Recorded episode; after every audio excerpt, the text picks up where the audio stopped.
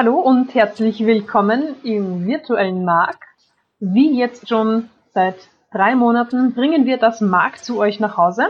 Wir haben das Format Online-Lesungen eingeführt, was es sehr gemütlich macht für eigentlich alle, glaube ich. Man kann zu Hause sitzen, man muss nirgendwo hin, man muss keine Maske tragen, man kann aus Wien zuschalten oder man kann aus Stadl-Paura zuschalten, woher unser heutiger Autor kommt, nämlich der Lukas Hochholzer, der noch ein ganz ein junger Hüpfer ist. Ich sag's euch. 19 Jahre. Ich fühle mich richtig alt. Und der wird heute aus seinem Roman Der Stilllebenmörder vorlesen. Da geht's um einen stellungslosen Lebensmitteltechniker, der anscheinend, ich, ich würde vermuten, schizophren ist. Ich bin mir noch nicht ganz sicher. Es kommt nicht raus. Vielleicht erfahren wir heute mehr. Und das Ermittlerduo, oder besser gesagt, der eine Ermittler, der versucht, das Ganze aufzuklären. Und ja, also ich bin schon ziemlich gespannt, wie das heute ablaufen wird. Ich bin auch generell ziemlich gespannt auf, was auf uns zukommt, weil sowohl aus der Sicht des, Op äh, des Opfers, sowohl aus der, aus der Sicht des Mörders als auch aus der Sicht des Ermittlers zu hören, ist für mich zumindest was Neues. Und dann würde ich das Mikro eigentlich auch schon übergeben. Bühne frei. Ja, dann auch von mir herzlich willkommen zu dieser Lesung. Ähm, zuallererst möchte ich dem Marc Salzburg danken für das Angebot. Ich würde es gerne mal ein bisschen zum Buch an sich reden. Veröffentlicht wurde der Stilllebmörder 2019 erstmals. Gibt es im Eigenverlag veröffentlicht damals. Und dann ist ein Verlag aus Salzburg auf mich aufmerksam geworden. Und wir haben das dann letztes Jahr im Dezember neu veröffentlicht. Und ich habe davor schon drei Bücher geschrieben, also eigentlich eine Trilogie, eine Krimi-Trilogie, Der Untergang von Florenz. Die habe ich dann, den ersten Band habe ich 2017 veröffentlicht oder 2015. Und ich habe eigentlich schon immer gerne geschrieben, als Kind schon. Und es hat dann den internationalen Kinder- und Jugendbuchwettbewerb gegeben in Schwanstadt. Und da habe ich dann auch jedes Jahr immer teilgenommen und ein paar Preise gewonnen. Wie es zu diesem Buch jetzt gekommen ist, also zur Idee überhaupt einmal. Ähm, es gab 1984 in Deutschland den sogenannten Jokze-Fall. Das ist ein bis heute ungeklärter Mordfall und das ist einer der größten Kriminalrätsel in Deutschland. Ähm, da ging es um den Günter Stoll, der war etwa Mitte 50. Der ist, ähm, der hat berichtet, dass er sich schon seit längerer Zeit verfolgt fühlt von irgendwelchen Mächten und er kann aber nicht erklären von wem. Er ist dann in einer Nacht, ist er dann auf einmal abgehauen von zu Hause, ist zu einer Frau seinem Heimatort gefahren und ihr hat er dann berichtet, diese Nacht wird es zu einem schrecklichen Ereignis kommen. Die Frau hat ihm gesagt, ja, rückt dich mal wieder der Chance zu deiner Frau und dann verliert sich die Spur und er ist dann irgendwann in der Nacht aufgefunden worden, tot, neben einer Autobahn.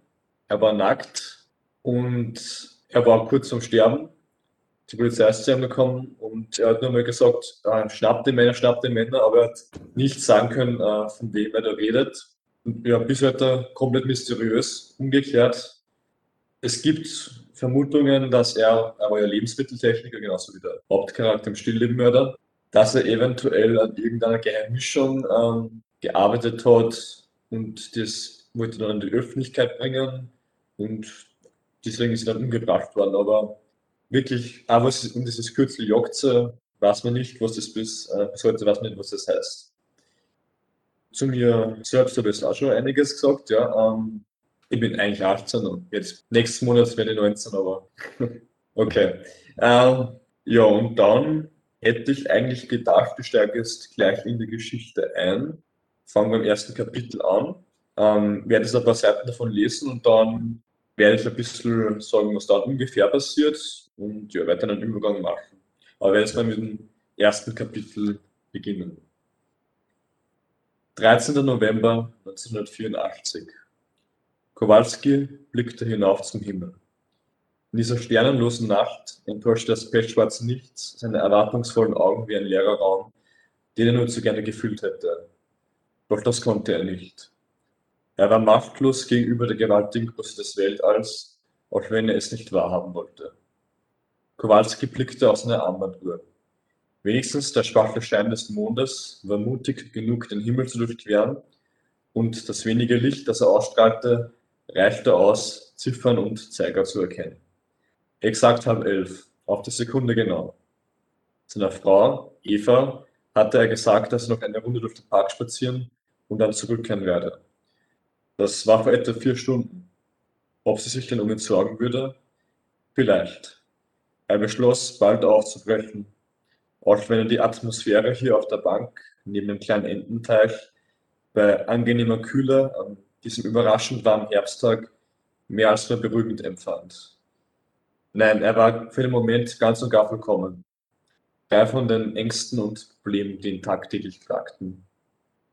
Kowalski war ein stellungs- und Lebensmitteltechniker aus Zadbrunnen, einem Ortsteil von Stegolsberg in Nordrhein-Westfalen. Ähm, dieses Stegolsberg, das ist eine affektive Stadt. Aber dieser Fall mit dem Günter Stoll, der war auch im Bundesland Nordrhein-Westfalen angesiedelt, im, im Siegerland, was das wer kennt. Etwas abseits vom Zentrum, in der Nähe der weiten Nadelwälder, für welche die Region bekannt war, befand sich seine Lieblingskneipe, die in solchen nachdenklichen Phasen nur zu gerne aufsuchte. Doch im Moment genügte ihm der Anblick der Natur, ohne auch nur einen Finger zu rühren. Manchmal wollte er einfach nur zusehen, die Dinge geschehen lassen und nicht selbst eingreifen. Kowalski fühlte sich in dieser Hinsicht oft frei. Frei von denen. Seit etwa einem Jahr begegneten ihm seine Mitmenschen auf eine andere Weise. Sie meinten, er hätte sich verändert, wäre nicht mehr in der Lage, sinnvoll Urteile zu fällen. Kowalski stempelte diese Kommentare als Irrsinn ab, denn er wusste, dass sie in dem Herr waren. Auch wenn ihm niemand Glauben schenken wollte, er und nur er kannte die Wahrheit. Diese musste er verborgen halten, so hoch das Risiko, dass, sie, dass die Falschen sie erführen. Kowalski warf einen letzten Blick auf den Teich, bevor er über einen nur schlecht beleuchteten Weg nach Haus gehen wollte. Obwohl er sich selbst Vorwürfe machte, nicht bei Tageslicht spazieren zu gehen, erinnerte er sich daran, dass diese Nacht einzigartig werden würde und alle weltlichen Sorgen für immer nichtig erscheinen ließe. Und heute gäbe es nur einen finsteren Weg, den er zu begehen hätte. Die von den Zweigen der Bäume herabgefallenen Blätter raschelten im schwachen Wind. Ein Schritt nach dem anderen brachte Kowalski näher zu seinem Ziel. Doch der Pfad dorthin war nicht ungefährlich. Seine Verfolger waren seine ständigen Begleiter. Auch wenn er sie nicht sehen konnte, ähm, so spürte er ihre beunruhigende Anwesenheit. Ein Gefühl, das durch seinen ganzen Körper strahlte und seine gesamte Lebenskraft stahl. Doch noch während der Kampf unentschieden versicherte sich Kowalski, als er bereits die Hälfte des Weges zurückgelegt hatte. Igor und Eva Kowalski lebten in einer bescheidenen Wohnung im dritten Stock. Sie gehörten zu den wenigen noch verbliebenen Mietern.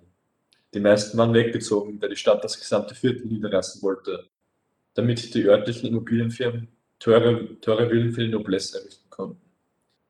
Zugegeben, zugegebenermaßen war der Straßenzug, in dem die Kowalskis wohnten, mehr als nur heruntergekommen.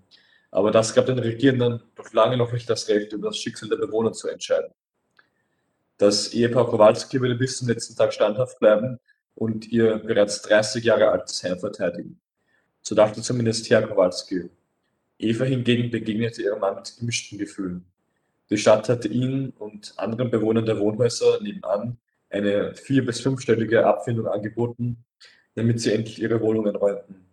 Geld, das die beiden dringend brauchen könnten. Igor Kowalski war erst vor kurzem gekündigt worden und lebte von Sozialhilfe, während Eva Kowalski für wenige hundert Mark als Kassiererin in einem sehr bescheuerten Lebensmittelgeschäft angestellt war.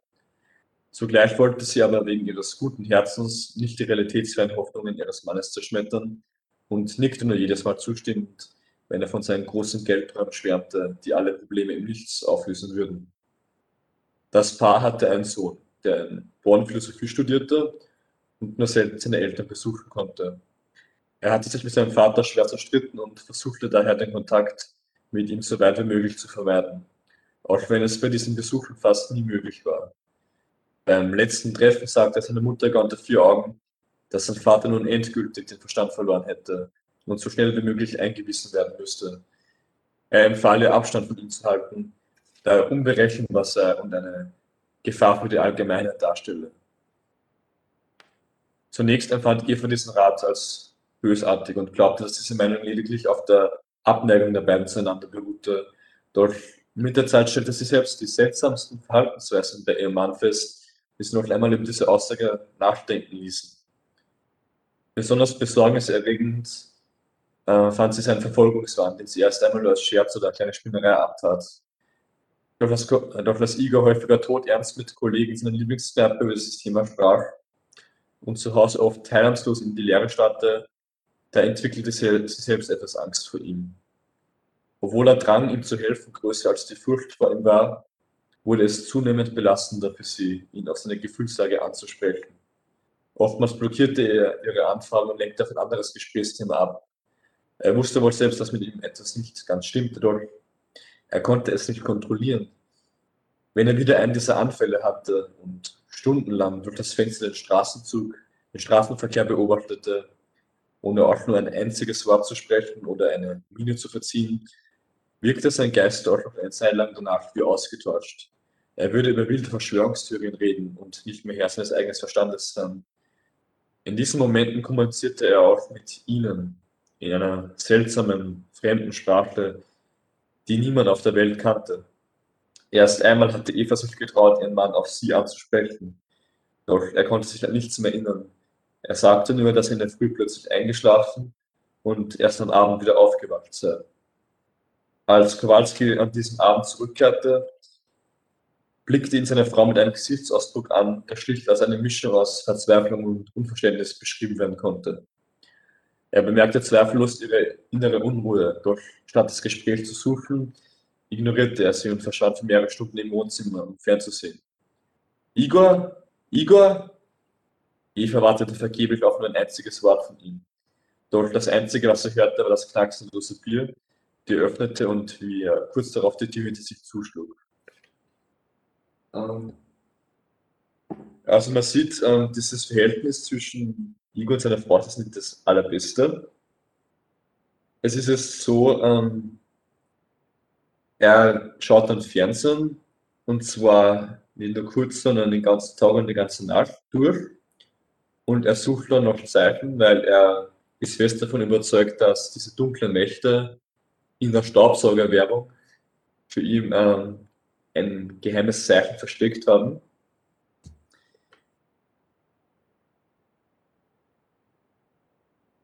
So geht es dann weiter. Er hat dann einen Anfall, wo er wieder in dieser seltsamen Welt ist. Und da geht es dann ein paar Seiten weiter, nach diesem Anfall. Immer noch etwas angeschlagen, steuerte auf den Sessel zu, in dessen weichen Pölzen er förmlich versank. Seine Gedanken schweiften von einer Erinnerung zur nächsten, reisten um Arzttermin und Verpflichtungen, ehe er in einen tiefen Schlaf fiel, von dem er aber nach kürzester Zeit wieder aufwachen sollte. Seine Frau stürmte durch die Wohnungstür. Eine Hand hielt sie auf die Stirn ihres schmerzverzogenen Gesichtes. Sie war völlig blass, wirkte unbeschreiblich schlapp und konnte nur mit größter Anstrengung auf beiden Beinen stehen. Hilfe! Hi, hi, krächzte sie mit einem schmerzverzogenen Gesichtsausdruck. Kowalski sorgte sich um Eva, als sie ihren Anblick verarbeitete. Er wollte sie auf ihren Zustand ansprechen, doch sie lallte nur mit letzter Kraft, dass sie von unglaublichen Magenkrämpfen geplagt würde. Kowalski starrte immer noch ahnungslos auf seine Frau, als diese mit krampfartigen Bewegungen zu Boden sank. Gegen Mittag war sie doch noch wie immer zur Arbeit gegangen. Wie konnten sich die Beschwerden so rapide entwickeln? Er war ratlos und wollte sich weiter mit ungesicherten Spekulationen belasten. Daher entspannte er wieder in seinem Sessel. Doch seine Frau ließ ihn nicht los. Du weißt, was du zu tun hast. Du weißt es, schrie sie in einem befehlerischen, gar aggressiven Ton, bevor eure Stimme endgültig versagte. Kowalski lehnte sich zurück. Der Blick aus dem Fenster, von dem er den Fernsehsessel ausgerichtet hatte, war atemberaubend.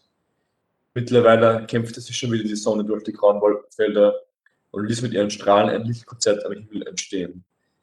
Die Aussicht war so beeindruckend, dass Kowalski gar nicht mehr hätte schlafen können. Seine Müdigkeit verflog und er wurde immer tiefer in das Himmelsblau gezogen. Tiefer und tiefer. Nichts anderes war mehr von Bedeutung. Nur diese eine besondere Farbe und das grelle Glitzern der Sonne waren wichtig. Kowalski wurde in einen Bann gezogen, der wie ein Strudel in einem Fluss immer weiter weg von der sicheren Oberfläche bewegte. Die Wolken hatten sich schon vollständig verabschiedet und er war in dieser bekannten, aber doch so fremden Dimension ausgesetzt. Eine tiefe Männerstimme sprach aus den Weiten des Himmels heraus und Kowalski lauschte ihren Worten. Igor.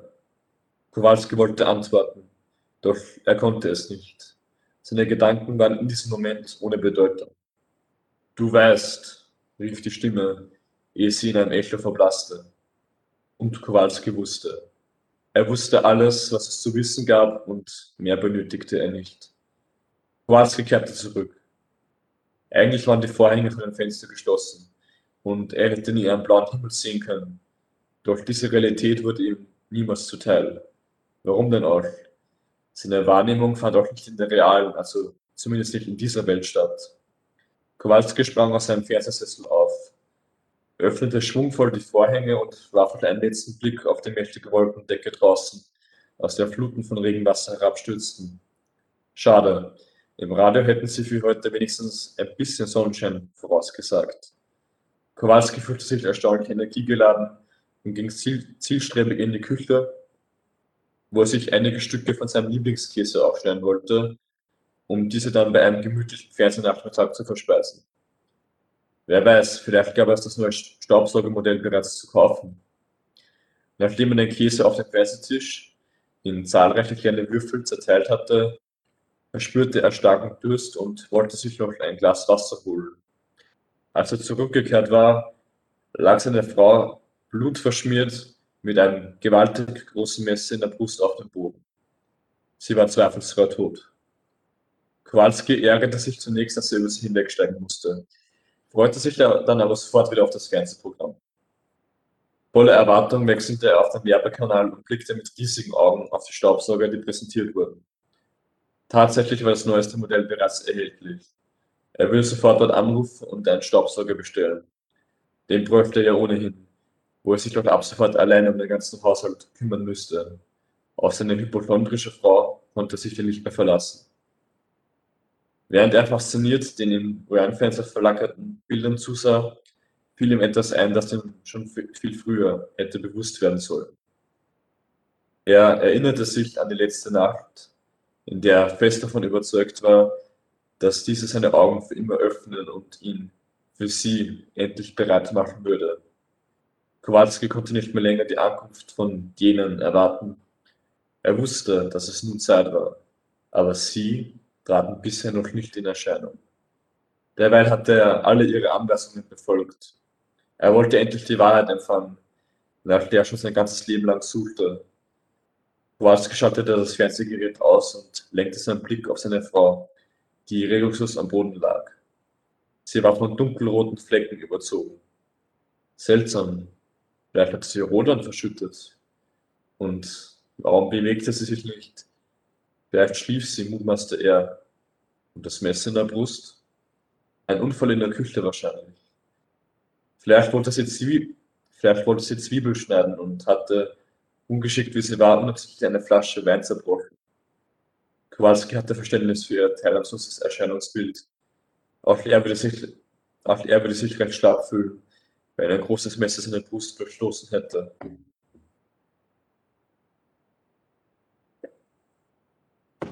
Was ihr auch fehlte, er will sie erst morgen fragen. Denn jetzt musste er den Geheimkräften dienen, um diese nicht zu enttäuschen. Äh, es geht dann so weiter. Seine Frau ist tot. Er realisiert es nicht ganz, er glaubt, sie schläft nur. Er wird sich dann auch später noch darüber beschweren, dass sie ihm nicht helfen kann, eine, eine neue Arbeit zu finden. Ähm, es gibt dann noch eine weitere Szene, wo er zu einer alten Frau geht und auch sie möchte er töten. Das ist es an die, an die Originalgeschichte angelehnt, ähm, wo er diese eine Frau aufsucht und von dieser Prophezeiung erzählt. Ist dann bei ihr, wird durch einen Trick, kommt in das Haus hinein schafft es aber nicht mehr als sich selbst zu verletzen. Und da kommt dann auch erstmal das, ähm, das Teil in diesem Buch vor, das den Buchstaben, der es den Namen gibt, der Stilllebenmörder. Ähm, in seinem Kopf lebte dieses eine Wesen, dieser Omega. Ich weiß nicht, ob ich den schon erwähnt habe. Ähm, der kommt, der schleift sich da immer mehr in sein Gehirn ein und er zwingt ihn am Stillleben zu zeichnen, zu malen, von persönlichen Gegenständen seiner Opfer. Es gibt einen Grund dafür, den erfahrt man später im Buch, den möchte ich es noch nicht verraten. Ich möchte jetzt ähm, etwas weitergehen und jetzt wechselt sie ja, wie bereits angedeutet, die Perspektive. Das Buch ist ja in zwei Handlungsstränge gegliedert. Erstmal von Igor Kowalski, dem Mörder, und einmal von den Ermittlern oder die Ermittler eigentlich. Es gibt da den Kommissar Steinhofer. Das ist ein sehr erfahrener, schon etwas älterer Ermittler, der nimmt sich diesen Fall Kowalski an und er denkt sich, ja, werde ich schon schaffen. Wie man dann im Klappentext erkennt, dauern seine Beschreibungen nicht lange an. Er wird dann zum nächsten Opfer von Kowalski. Und dann gibt es noch diesen einen Meyer, der ist Praktikant bei der Polizei. Und der wird vom Steinhofer nicht sehr hoch geschätzt. Er ist labil, er ist unzurechnungsfähig, er ist wenig belastbar. Aber genau dieser Mai wird dann eine wesentliche Rolle in ähm, der restlichen Handlung spielen. Und es wird dann an ihm liegen, den Fall Kowalski zu lösen. Ob das gelingen wird, was ihm ähm, da alles begegnen wird, mit welchen Dämo Dämonen und ähm, er selbst konfrontiert werden wird, konfrontiert werden wird, werden wird. Ähm, das wird sich dann noch im Laufe der Handlung herausstellen. Ich möchte es zum dritten Kapitel springen, eben jetzt zum Kommissar Steinhofer. Also dieser Perspektivenwechsel jetzt. Kommissar Steinhofer trank einen kräftigen Schluck seines morgendlichen Kaffees, als er lustlos den Bericht über einen Fall der gestrigen Nacht auf der Schreibmaschine in seinem Büro verfasste.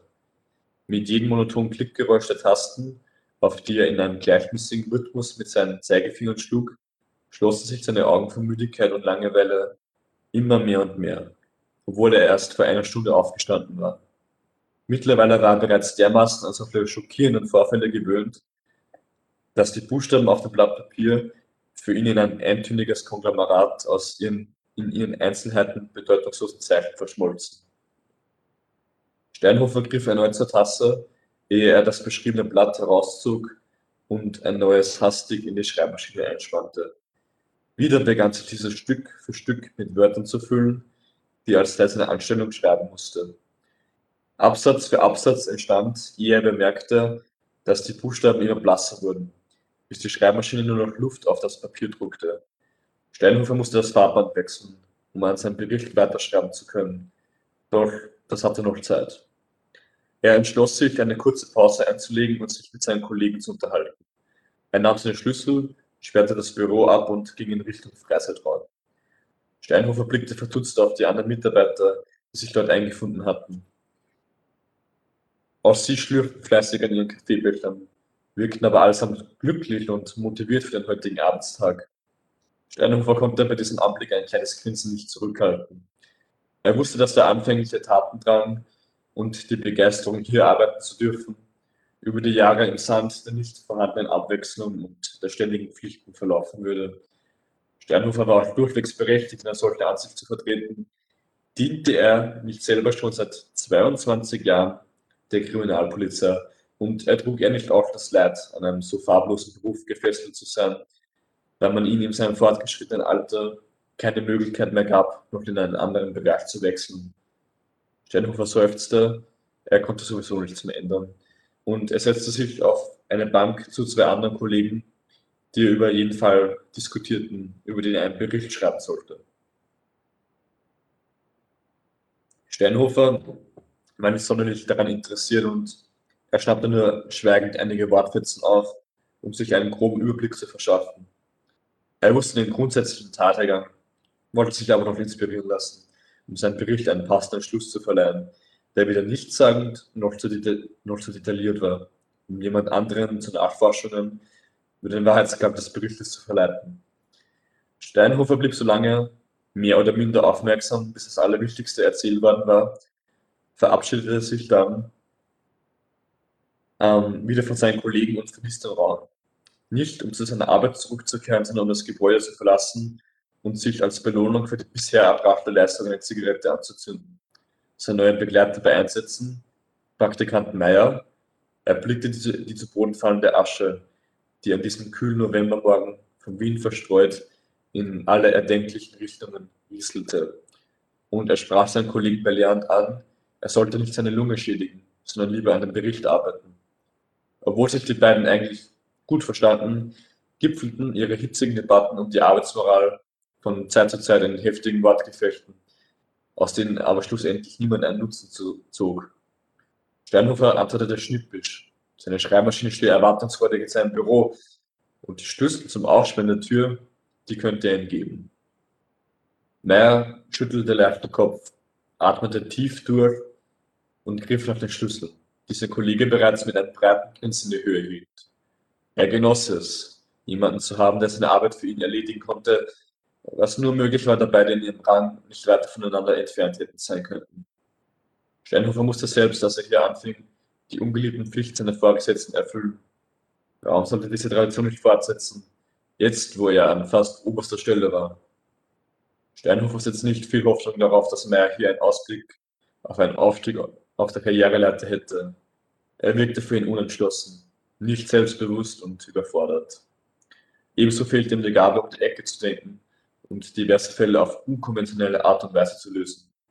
Neben seinem nicht vorhandenen Talent stört ihn aber auch meiste Überheblichkeit, die in seinen Augen nur deswegen an den Tag legte, um den eigenen Minderwertigkeitskomplexen zu kompensieren und sich erhaben zu fühlen.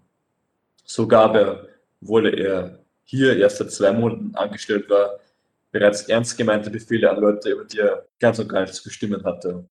Steinhofer arbeitete daran, diese Scheinwelt, die er sich aufgebaut hatte, zu seinem Besten nach und nach wie ein Kartenhaus zum Einsturz zu bringen. Aber nur Karte für Karte, bis irgendwann überhaupt keine Stabilität herrschte und meist Machtfantasien zusammenbrachen. Er durfte so denken, denn er arbeitete hier schon lange genug, um die nötige Erfahrung zu besitzen und ähm, sich nicht von seinem einem halb so alten Grundstapel belehren zu lassen, rechtfertigte Steinhofer seinen inneren Monolog, indem er über Meyer herzog. Ja, ähm, dieser Streit zwischen Steinhofer und Meyer verläuft ins Leere. Das erste Mal, der Steinhofer ermittelt dann selbst und er sucht dann mal die Wohnung von Kowalski auf. Ähm, er geht da in das Wohnhaus hinauf und er bemerkt sofort einen recht unangenehmen Gestank, der aus der Wohnung strömt. Er bereitet sich und das erfahrene Polizist sofort vor.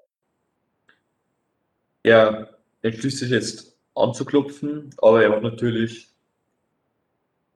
einen Plan, falls, ähm, falls es wirklich gleich Lerche entdecken sollte. Trotz aller Sorgen, die ihm in diesem Augenblick durch den Kopf schossen, musste er seinen Pflichten nachgehen und klingelte. Nichts geschah. Sekunde für Sekunde verstrich ohne ein Ereignis. Schließlich wurde daraus eine Minute und schlussendlich sogar zwei.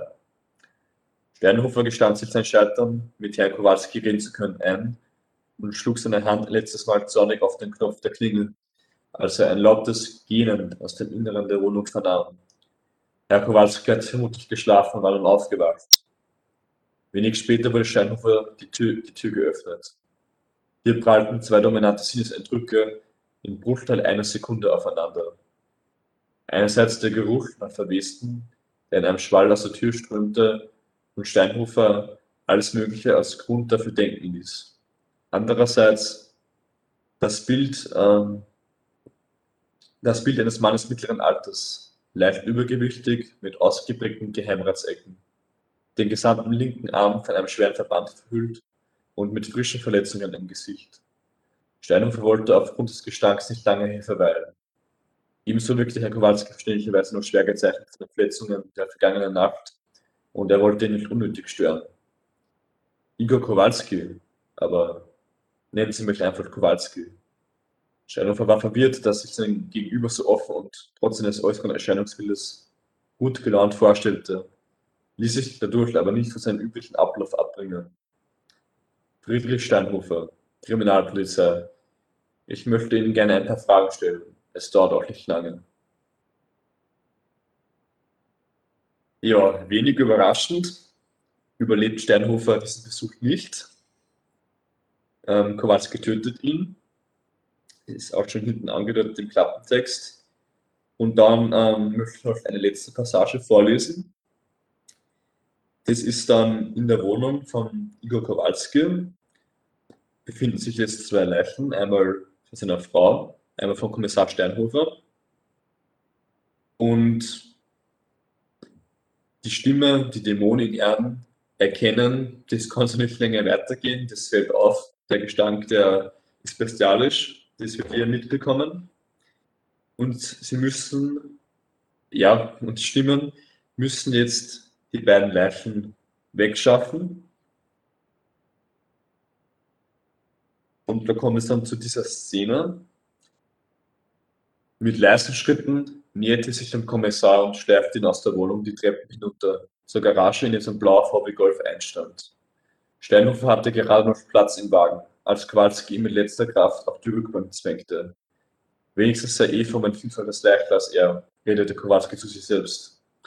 Er wunderte sich, dass Steinhofer durch Bewegungen noch nicht aufgewacht war, was ihm aber gelegen kann. Also, er begreift nicht, dass er tot ist. Ich glaube, er, er schläft, genauso wie bei seiner Frau. Ähm, so musste er zumindest nicht die eisige Kälte dieser Nacht bei, bei Bewusstsein aushalten. Kurz auf den Kommissar folgte Eva, die Kowalski neben ihn setzte. Er dachte sich, dass sie es vielleicht nicht allzu angenehm empfand, dass er ein Messer in der Brust steckte und zog es heraus. An seinen Händen klebte nun ihr Blut, doch zum Händewaschen hatte er keine Zeit mehr. Er legte die Decke um die zwei Personen, sodass sie vollständig verhüllt waren und setzte sich auf den Fahrersitz. Kowalski konnte er sich nicht ganz erklären, aber seltsamerweise wirkten Steinhofer und Eva etwas leblos. Vermutlich machte ihn nur die Kälte zu schaffen. Er schattete das Fahrzeug und fuhr los. Kowalski steuerte ein Waldstück an, das etwa eine Stunde entfernt von Stegolsberg lag. Im Kofferraum befand sich ein Benzinkanister und mehrere Feuerzeuge. Sein Plan stünde also nichts mehr im Weg. Als er gerade die Einfahrt verlassen hatte, fiel ihm auf, dass seine Frau anscheinend aufgewacht war. Kowalski sagte ihr, wo er sich hinbringen würde und warum. Diese nickte nur und griff sich mit der Hand an die offene Wunde an ihrer Brust. Sie sagte, dass es leicht schmerzte und Kowalski entschuldigte sich bei ihr, dass er sie mit einem Messer erstochen hatte. Diese nahm die Entschuldigung an und setzte anschließend ein breites Grinsen auf. Auch Kowalski grinste, woraufhin sie zu lachen anfing. Ihr Ehemann ließ darauf nicht lange mit einer Reaktion warten. Durch das laute Gelächter wachte auch Steinhofer auf, der ebenfalls sofort zu lachen anfing, bis unter allen eine witzige Stimmung herrschte. Kowalski war so sehr abgelenkt, dass er nicht auf die Straße vor ihm blickte und von einem fürchterlichen Schrei zur Halt gebracht wurde. Durch die Windschutzscheibe sah er eine alte Frau am Boden liegen. Er vermutete, dass er sich, dass er sie nicht angefahren hätte, sondern sie nur beim Überqueren der Straße durch den Schreck umgefallen wäre. Kowalski stieg sofort aus und erkundigte sich nach ihrem Zustand. Die Frau griff sich an die Hüfte und klagte über die Schmerzen, die sie durch den Sturz erlitten hatte. Er bot ihr an, sie zum nächstgelegenen Krankenhaus zu fahren. Sie fluchte lautstark und diffamierte Kowalski aufs Schärfste, blickte aber nach einigen Überzeugungsversuchen doch ein und setzte sich, nachdem er ihr aufgeholfen hatte, auf den Sitz neben ihm. Beide Personen schienen sich bis zu diesem Augenblick noch nicht zu erkennen, doch das änderte sich schlagartig. Die alte Dame hätte nicht mehr fliehen können. Kowalski fuhr bereits mit voller Geschwindigkeit. Bei der Frau handelte es sich um Rosa. Sie blickte ihn mit einem entgeisterten und verstörten Blick an und versuchte die Tür zu öffnen, doch vergeblich. Kowalski setzte wieder sein breites Grinsen auf und sagte ihr, dass es draußen viel zu kalt wäre und er nur und er sie nun zu einem, zu einem wärmeren Ort fahren würde. Rosa schnappte panisch nach Luft. Sie zitterte am ganzen Leib. Bestimmt hatte sie geglaubt, dass sie Kowalski nach dem Vorfall in dem Haus nie wiedersehen müsste. Doch dem schien nicht so zu sein. Zusätzlich zu den anderen Symptomen schien ihr auch übel zu werden. Sie klagte nur den grässlichen Gestank, der von der Rückbank ausging, und legte die Hand über ihren Mund. Rosa musste unbedingt wissen, was sich unter der Decke befand, dass er einen derart quälenden Geruch absondern konnte und fiel dabei in Unmacht. Der Anblick des verkrampften Kommissars und der blutverschmierten Frau Kowalskis, deren beide Münder mit Zahnstoff und seinem Prinzen geformt wurden, war ihr zu viel. Sie, sie sagte zusammen und fiel noch vor. Kowalski dachte sich, dass es ohnehin besser wäre, wenn sie schlafen würde. So war ihr die ungnädige Kette wenigstens nicht bewusst. Er blickte Rosa fröhlich an und legte die Decke wieder über Steinhofer und Eva. Im nächsten Augenblick war Rosa verschwunden. Seltsam. War sie überhaupt jemals im Fahrzeug? Kowalski befürchtete, dass er seinen Verstand nicht vertrauen konnte. Aber das war doch unmöglich. Er war ja nicht wahnsinnig. Es musste gegen zwei Uhr früh gewesen sein, als Kowalski seinen Plan in die Tat umsetzte. Omega sprach erneut zu dem gehorsamen Geist, in dem sich wie ein Parasit eingenistet hatte und ihn so denken und handeln lassen konnte, wie er es, wie es für richtig erachtete. Kurz bevor Kowalski das Waldstück erreichte, wollte sein Herrscher, als er die Streifhölzer, die bisher monatelang ungezündet im Fahrsitz lagen, zu sich nahm und in seine Hosentasche schob. Kowalski wusste, dass eine fremde Macht über ihn regieren würde, doch er konnte diese nicht besiegen. Gleichgültig wie verzweifelt, er versuchte sich zu wehren. Sie ließ seine Arme von alleine durch die Luft schweben und als Kowalski diese Bewegungen nur ansatzweise stören hätte können. Doch warum sollte sich auch gegen Omega aufnehmen? Sie waren eine Einheit. Schädigte er diesen Teil seines Geistes durch rebellische Gedanken, würde er nur selbst darunter leiden. Vielleicht wäre dies die letzte grausame Tat, die sein Gott von ihm forderte. Vielleicht wäre er dann endlich frei von dieser Last. Doch da Omega ein Teil Kowalskis war, wusste er bereits die Antwort auf diese realitätsferne Hoffnung. Sein Verstand war wie ein Glas, das zu Boden geworfen wurde und in Tausenden von Scherben zerbrach. Und jedes Mal, wenn Omega seinen Wirt ausnutzte, um seinen Blutdurst zu stillen, wurden die Scherben weiter in aber tausende Splitter zermalmt. Irgendwann, so dachte er, würde nur mehr Feinstaub übrig bleiben. Das wäre der einzige Ausweg. Sehr sich Kowalski nun schon lange Zeit diesen, seinen eigenen Tod wünschte, desto enttäuschter wurde er, als er bemerkte, dass das Warten auf diese Erlösung Ewigkeiten dauern würde und er noch zahlreiche Opfer für Omega bringen müsste. Selbstmord diese süße Versuchung blieb ihm verwehrt. Selbst wenn er es erzwingen würde, zu stark der Wille seines Herrschers, ihn noch länger zu quälen. Ähm und so geht es dann weiter. Der Kowalski ist dann vollständig von dieser Macht ergriffen, von diesem Omega. Vielleicht es gibt dann diesen einen oder anderen Moment, wo sich dann wieder etwas selber Herr vom Verstand ist, quäle sich dann hindurch und versucht dagegen anzukämpfen, aber es ist abzusehen, dieser Omega, der ist, hat sich schon sehr stark in sein Gehirn eingenistet. Und Steinhofer ist tot, der erfahrene Kommissar, was bleibt nur übrig? Der labile Meyer. Und es hängt alles an ihm, diesen Mordfall aufzuklären. Ja, wie es dann weitergeht, das erfährt man dann im Stilllebmörder. Das wäre es eigentlich äh, mein persönliches Programm gewesen. Also das waren jetzt alle Passagen, die ich verlesen wollte. Ähm, jetzt, ähm, also es von dir jetzt nur irgendwas gibt, also ist die Fragerunde auf jeden Fall. Genau. Ja, genau. Also ich wollte mich einmal auf jeden Fall recht herzlich bedanken für deine Zeit und ja dass du das gemacht hast, auch in Corona-Zeiten oder vor allem in Corona-Zeiten. Und genau, also wer jetzt noch Fragen hat zum Inhalt, zum Lukas persönlich, keine Ahnung, irgendwas, was, was brennt euch auf der Seele, Ihr könnt euch selber entstummen und stellt einmal die Fragen. Sollte das Ganze eskalieren und alle die Fragen auf einmal stellen, dann muss ich anschreiten. Ja, dann würde ich einfach mal anfangen und Ja. so sein. Ähm, also erstens danke dafür, dass du uns da heute Ja. vorgelesen hast. Ich bin jetzt persönlich nicht so der es aber durchaus spannend. Und ich schätze mal, irgendwo wird dann eh ein Link sein zu Amazon oder so, wird man das Buch auf jeden Fall holen. Ähm, bisher, ich würde was du vorgelesen hast, geht mir auch wenn jetzt Krimi persönlich jetzt nicht so mein Lieblingsgenre ist. Ähm, ich habe ein, zwei Fragen, beziehungsweise Ja. es ist eigentlich dieselbe Frage, wenn man es genau nimmt.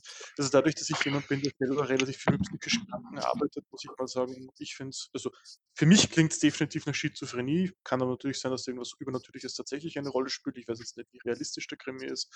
Ähm, und finde es daher relativ gut dargestellt, was mich auch zu meiner Frage führt, ähm, wie viel du da wahrscheinlich dafür recherchiert hast, vor allem ja du von diesem realen Mordfall oder von dieser realen Mordserie erzählt hast, die ja irgendwie Inspiration ist, ähm, was mich generell einfach zu den Fragen führt, wie viel du da recherchierst, weil das war ja eh 1980 oder was du auch gesagt hast und 84, genau, ja. Genau, und das ist jetzt nicht mehr so das Aktuellste. Also da wird man wahrscheinlich jetzt schon sich ein bisschen mit der Materie beschäftigen müssen, damit man da überhaupt mal auf diese Mordfälle kommt und so weiter. Also generell einfach der Rechercheaufwand und, und was da dahinter steckt eigentlich alles. Ja, auf jeden Fall die Recherche, die Recherche für den Fall. Jetzt ist es nicht so viel davon bekannt, weil es eben kaum Spuren davon gibt, kaum irgendwelche Hinweise. Aber das war auf jeden Fall die Basis. Dann über psychische Erkrankungen natürlich ähm, recherchiert. Aber ähm, ich würde sogar eigentlich sagen, der Großteil von dieser Beschreibung, von dieser zyklischen Entgleisung ist ähm, mehr so, ja, wie ich mir das halt vorstellen würde. Ähm, man sieht es da, es ist ja nicht wirklich medizinisch geschrieben, es ist ja mehr, mehr, mehr Metaphern, also diese, diese übernatürlichen Welten. Und da habe ich mir halt einfach diesen Spielraum genommen. Wie kann ich das ausschmücken? Wie kann ich da so eine schizophrene Welt erschaffen, dass es den Leser mitreißt? Ja. Na, finde ich ähm, durchaus gelungen. Ähm, eben, wie gesagt, als jemand, der mit solchen Leuten zu tun hat und auch viele Erfahrungsberichte von solchen Leuten erlebt, muss ich sagen, das trifft es relativ gut, wie solche Leute mir ähm, ähnliche Erfahrungen beschreiben. Ich meine, natürlich ist es immer ein bisschen anders, das ist natürlich subjektiv, jeder lebt diese Welt dann und Mhm. ist äh, Schizophrenie natürlich anders, aber eben diese Entgleisen der Realität, andere Wahrnehmungen, ähm, Stimmen oder auch äh, Halluzinationen oder so, das ist sehr schön beschrieben und spiegelt ungefähr das wieder, was ich eben aus der Arbeit mit solchen Leuten auch erzählt bekomme. Also daher Hut ab, das finde ich wirklich cool beschrieben. Ja, danke. Macht eben Lust auf mehr. Ähm, vor allem auch finde ich eben diesen Aspekt dann spannend, weil man sich natürlich, also hoffe ich, jetzt hast du das ja dann relativ viel immer selber noch dazu erklärt, was ich, ich fand es schade, dass du erklärt hast, dass er nicht checkt, dass seine Frau tot ist, weil ich Okay. das wäre als Leser dann etwas, wo ich immer denke, so was nimmt jetzt wirklich, wa- was ist Realität und was bildet er sich ein? Und ich hoffe, dass es solche Momente noch viele gibt, weil auf das würde ich mich als Leser extrem Ja. freuen. Ähm, so, wo man sich dann selber als Leser hinterfragt, ist das jetzt eine Wahnvorstellung von ihm oder ist das Ich wirklich war mir jetzt nicht ganz sicher, weil ich ja den, den äh, Anteil übersprungen habe. Deswegen wollte ich es nochmal sagen, aber ja. Hm. Es gibt noch äh, einige solche Momente, wo es für Leser dann zum letzten Mal begeben wird. Ja, das, das, auf das freue ich mich. Also danke und Hut ab. Ja, darf ich mich gleich als nächstes einreihen? Ähm, wie, wie, wie, wie, wie bist du denn zu dem Genre Krimi-Thriller gekommen? Was, was, was hat dich denn da als, als junger Mensch so gepackt, dass du sagst, das ist jetzt das, was ich schreiben möchte? Ähm, ja, ich habe eigentlich als Kind nie wirklich viel gelesen, muss ich gestehen. Zum Beispiel die Knickerbocker Bande, wo es dann mehr ein Abenteuer, ein bisschen Krimi geht. Ähm, es hat dann eigentlich angefangen äh, 2017 mit meinem ersten Roman, Der Untergang von Florenz. Das war ja ein Krimi, also ein reiner Krimi. Und das war eigentlich von Anfang an nur eine Schreibübung. Und das hat sich dann einfach immer weiter ent entwickelt. So ist überhaupt erstmal das Buch entstanden. Also das war nicht geplant, dass das ein Roman werden sollte. Warum es jetzt genau ein Krimi ist, ich würde einfach sagen, da kann man jetzt Meister einbauen. Also wirklich alle Facetten vom Leben finden im Krimi Platz. Und ich finde, da kann man sie dermaßen entfalten. Also Realität, Wahn, da ist eigentlich alles möglich. Alright, danke. Bitte, ja?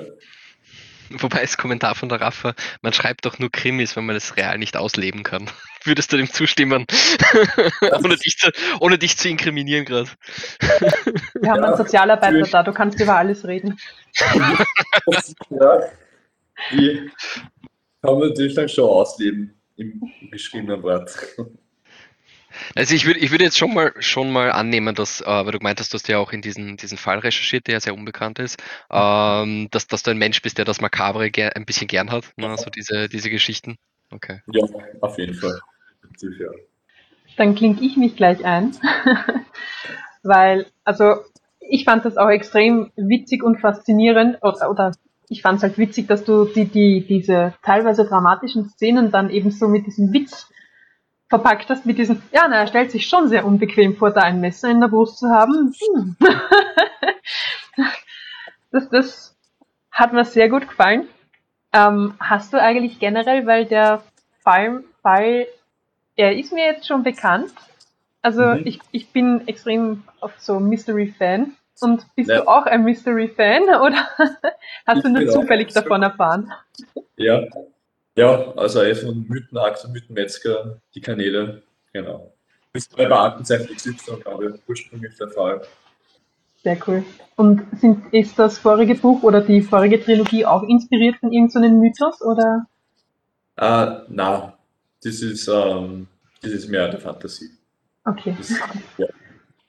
Okay, ähm, wa- was hat dich dann an diesem bestimmten Fall so fasziniert, dass du sagst, hey, das möchte ich jetzt in ein künstlerisches Werk verpacken? Eine Interpretation davon?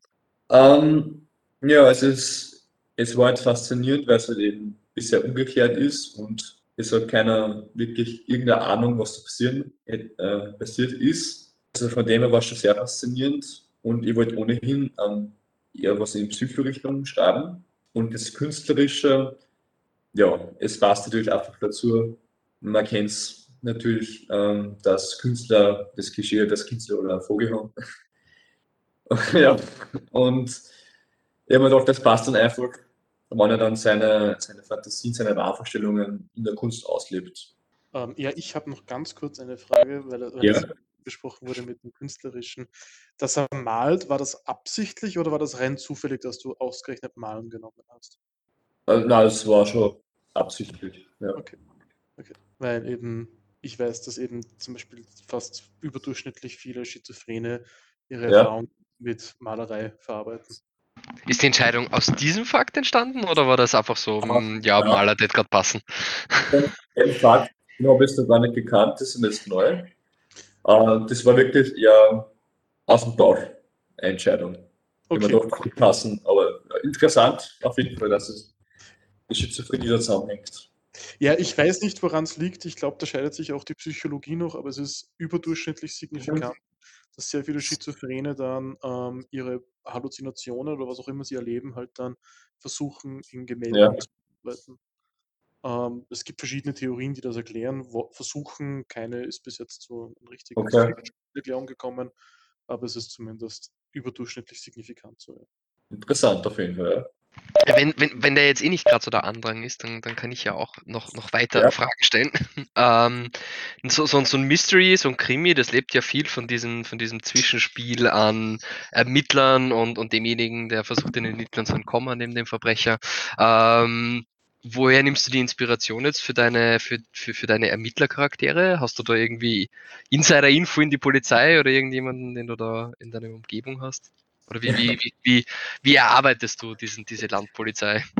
Ja, ich gehe jetzt eigentlich in dem Buch weniger auf die Polizeiarbeit ein. Also es ist der Psychoanteil überwiegt gegenüber dem Krimi-Anteil. Ähm, die Charaktere sind jetzt weniger dadurch gezeichnet, wie sie halt arbeiten, sondern auch durch ihre Psyche. Ähm, also auch der Meier, dieser labile Charakter, ähm, definiert sie in dem Buch eigentlich auch durch seinen Verstand. Und der Steinrufer ein sehr äh, selbstsicherer Charakter. Also so bin ich da herangegangen. Es war erst weniger die Ermittlungen, die im Buch im Fokus stehen. Dank, Dankeschön. Ja, Also man kann da dann fast sagen, nachdem was der Rudi gerade gesagt hat, du hast dich so in deinen Protagonisten eingelebt, dass du unterbewusst das richtige Medium gewählt hast. Ja. Hast du einen, einen Lieblingscharakter sozusagen? Also, wer hat dir am meisten Spaß gemacht zum, zum Schreiben? Ah, das ist eine schwierige Frage. Ich würde sagen, eigentlich Kowalski und Meyer zugleich. Kowalski hat mir deswegen sehr viel Spaß gemacht, eben diese witzigen Szenen ähm, mit dem schwarzen Humor, das hat mir sehr viel Spaß gemacht. Äh, Meyer hat mir aber auch Spaß gemacht, weil er eigentlich in dem Buch, ich möchte nicht zu viel verraten, aber er erlebt einen gewaltigen Wandel. Also er ist am Anfang der komplette Versager, er traut sich nichts zu und dann durch diesen Fallenstil immer reift er eigentlich zu einer stärkeren Persönlichkeit und das hat mir dann auch ziemlich taugt, dass diesen Wandel beschreiben kann. Nein, also ich fand, ich fand, ich finde die, die, die, die Lyrik sehr schön, also die, die, die Wortwahl und auch dieses, diese makaberen, düsteren Humor, das, dieses, dieses Bagatellisieren einer eigentlich sehr morbiden Szene, das ist ganz cool. Ähm, ja, werde ich mir, werde ich mir vielleicht mal zu Gemüte führen. Ich muss auch sagen, ich bin nicht so der Krimi- oder Thriller-Leser, aber wenn was aus Österreich kommt, das ist immer ein Blick wert, glaube ich. Ja, ja. Ich liebe das ja. ich bin voll Krimi, Thriller, Blut, gib mir alles. Und am besten mit Plot-Twist zum Schluss, den ich nicht vorher gesehen habe. Ich habe nur eine Frage. Ja. Ja sicher nicht dein letztes Buch gewesen sein, kann ich mir vorstellen. Hast du schon irgendwas im Hinterkopf oder eine Idee und ist das wieder genau in dem gleichen Genre oder ist das ganz etwas anderes, was du dann machen wirst oder Ähm? Das nächste Buch ist schon in Arbeit. Ähm, Im Verlag arbeitet es zusammen, das ist schon zur Hälfte fertig. Und es wird wieder ein Psychothriller, äh, dieses Mal in England. Und es geht um einen Psychiater, der an einer Wand gekreuzigt wird. Und in dem Buch sind die Ermittlungsarbeiten dann wieder stärker im Fokus, aber auch die Psyche von diesen ganzen einzelnen Charakteren, die dann auf dem Weg der Ermittlungen angetroffen werden, die wird dann auch wieder beleuchtet, auf eine ähnliche Weise im Stil. Ja, dann sind wir schon gespannt. Gut, wenn sonst niemand mehr Wortmeldungen hat, dann bedanke ich mich nochmal wirklich, wirklich herzlich für die sehr Mhm. inspirierend anregende Lesung. Von mir auch ein großes Dankeschön für die Lesung und für die, für die Fragen. Ja. Sehr, sehr gerne. Und mal schauen, wenn wir mal irgendwann wieder aufsperren dürfen, vielleicht kommst du mal vorbei und wir machen eine Live-Lesung. Das wäre super, ja. Okay, dann wünsche ich euch allen einen schönen Abend. Schön, dass ihr dabei wart und bis zum nächsten Mal im virtuellen Markt.